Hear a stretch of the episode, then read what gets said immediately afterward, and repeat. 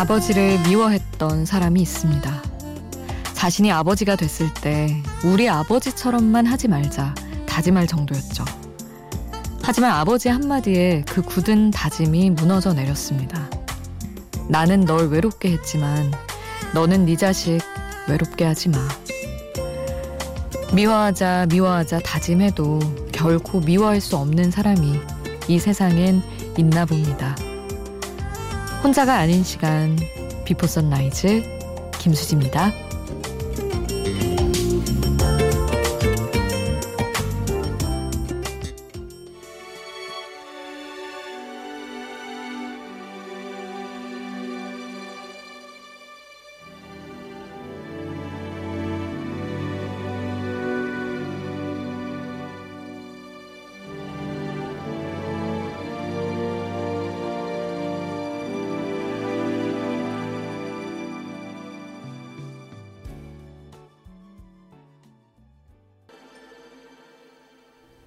혼자가 아닌 시간 Before Sunrise 김수지입니다. 오늘 첫 곡은 Simply Red의 Big Love였습니다.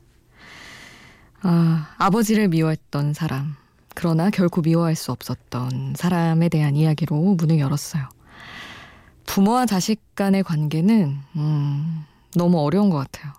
저는 예전에는 물론 우리 모두 각자 뭐 감사함과 원망을 조금씩 안고 살지만 부모님이 자식에게 너무 많은 그러니까 감당할 수 없는 수준의 원망이라든지 그런 걸 남겨주면 그건 부모님이 진짜 잘못한 거라고 생각을 했었거든요.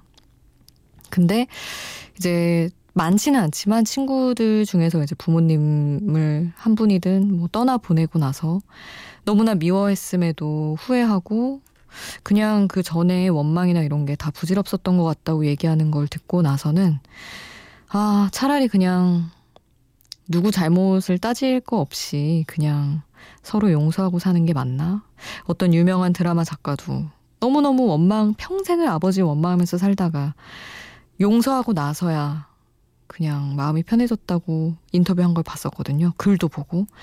그래서 잘 모르겠습니다. 부모를 용서하고 사랑하고 또 언젠가는 또 미워하고 이런 것들. 상황이 너무 천차만별이어서 쉽게 얘기할 순 없지만 어찌됐든 미워하든 사랑하든 용서하든 내 마음 편한 방향으로 하는 게 맞기는 하겠죠. 어려운 일입니다. 오늘도 여러분 이야기 샵 8000번으로 함께 해주세요. 짧은 문자 50원, 긴 문자 100원이고요. 스마트폰 미니 어플, 인터넷 미니 게시판 공짜고요. 저희 홈페이지에 올려주셔도 좋습니다. 4968님, 5년 동안 외사랑한 사람에게 최후 통첩 받았네요. 내가 한 일이라고는 그저 좋아한 것 뿐이었는데 참 사랑하기 힘든 세상입니다. 하셨어요. 그쵸. 아니, 사랑, 가뜩이나 사람들 사랑 안 하고 연애 안 해서 문제라는데.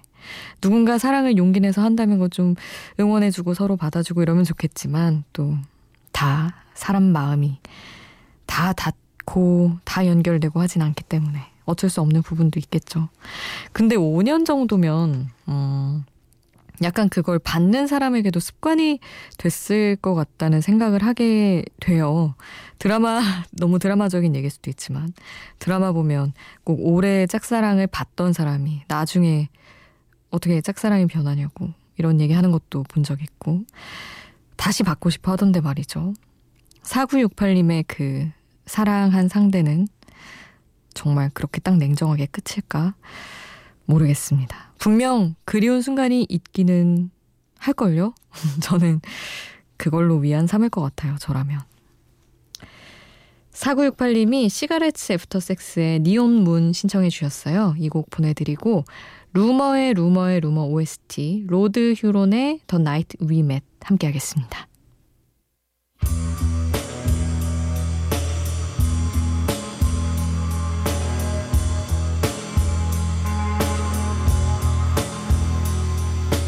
Sun goes down on my side of town.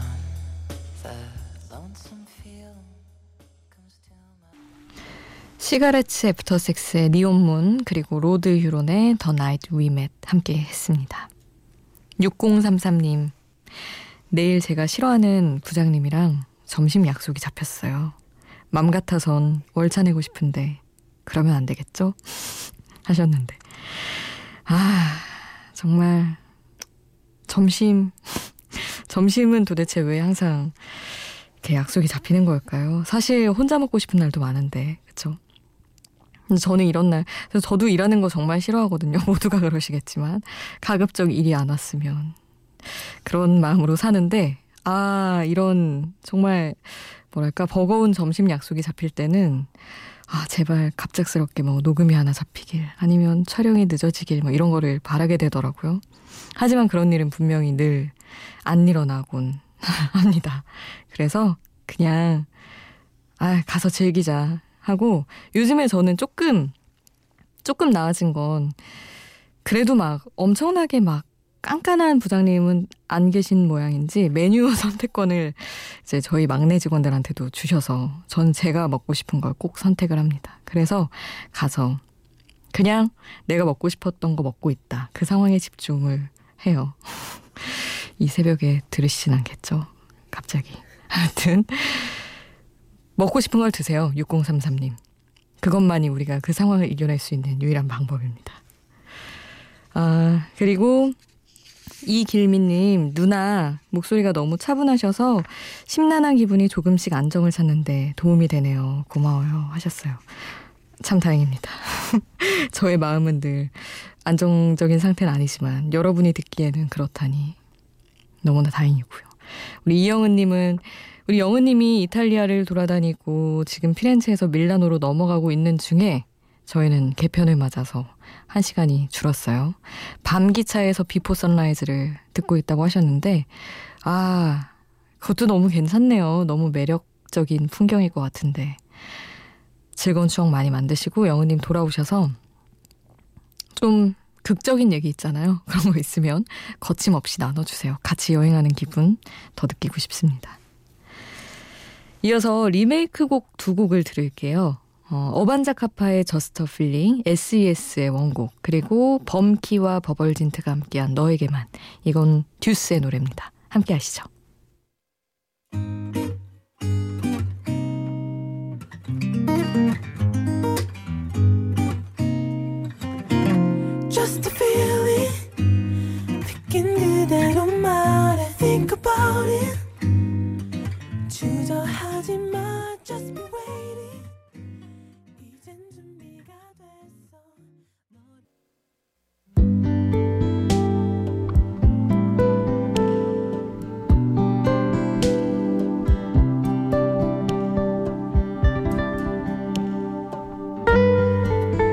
가사와 함께 듣는 노래 어제에 이어서 오늘도 카페 얘기입니다. 제가 5년 넘게 카페에서만 일을 했던 건 깔끔한 공간이 좋아서 그리고 사장님마다 다른 음악 취향이 재밌어서 맛있는 걸 많이 먹을 수 있어서 이런저런 다양한 이유가 있지만 무엇보다 커피 자체에 대한 애정이 제일 컸기 때문이에요.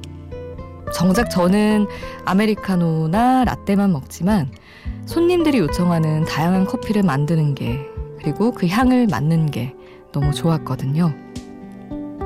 저를 카페로 끌고 간 드라마 커피 프린스 1호점 OST 허밍어반 스테레오 커피 한 잔 어때 가사 전해드릴게요. 난 말야 크림 가득 담겨 있는 커피 한 잔과 너만 곁에 둘래. 나른한 날엔 더욱 생각이 드는 그런 나의 위로이니까. 햇살 가득 몸에 받아 손을 뻗으면 하늘 위로 나는 느낌도 들 테지. 네가 이런 내 곁에서 입 맞추면 더 좋을 거야.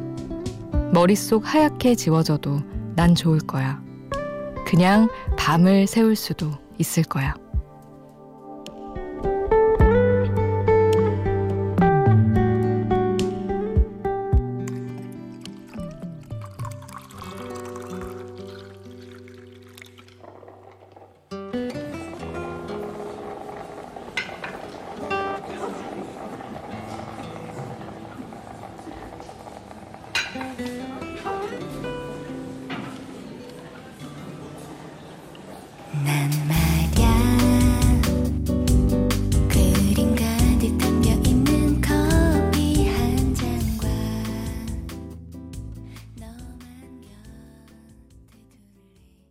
허밍 어반 스테레오 커피 한 잔 어때 요조가 피처링한 곡 함께 했습니다.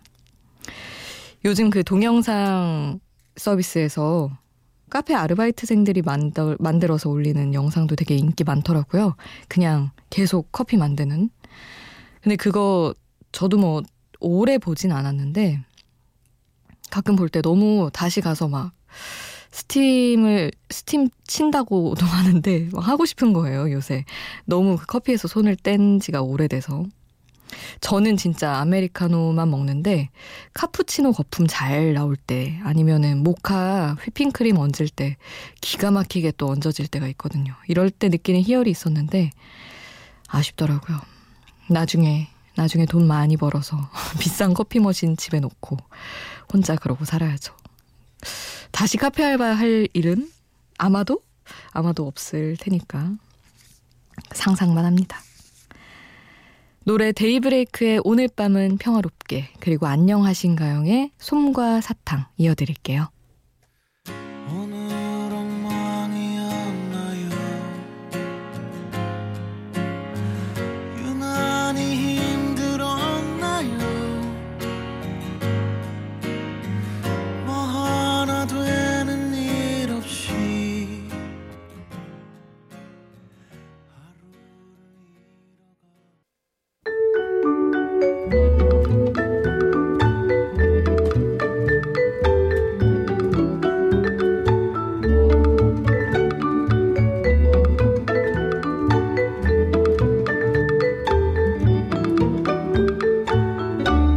비포 선라이즈 김수지입니다. Can't focus, I'm numb. You're here now, you're gone.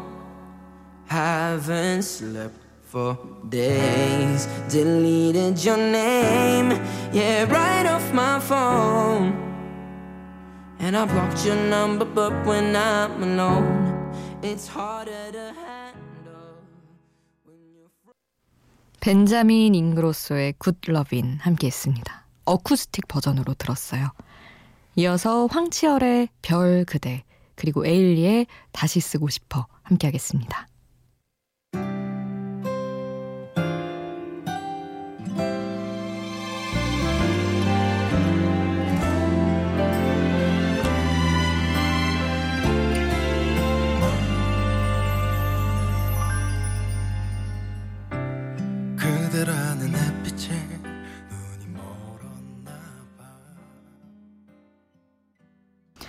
에일리의 다시 쓰고 싶어 였습니다. 학교 다닐 때 친한 친구들이랑 이런 약속 종종 했었어요. 나중에 대학 가면 우리 같이 살자. 결혼해도 아래 윗집에 살자. 하지만 그 약속을 지키기는 쉽지 않았는데요. 만약에 그 약속을 지켰더라면, 새벽에도 언제든 만날 수 있는 친구가 바로 내 옆에 살았더라면, 조금 덜 외로웠을까? 그런 생각을 해봤습니다. 오늘 끝곡은 로켓트리의 나는 너네 옆집에 살고 싶다 라는 곡이에요. 이 곡 들으면서 꼭 붙어 살자고 했었던 영혼의 단짝들 떠올려 봐도 좋을 것 같아요. 저는 여기서 인사드리겠습니다. 지금까지 Before Sunrise 김수지였습니다.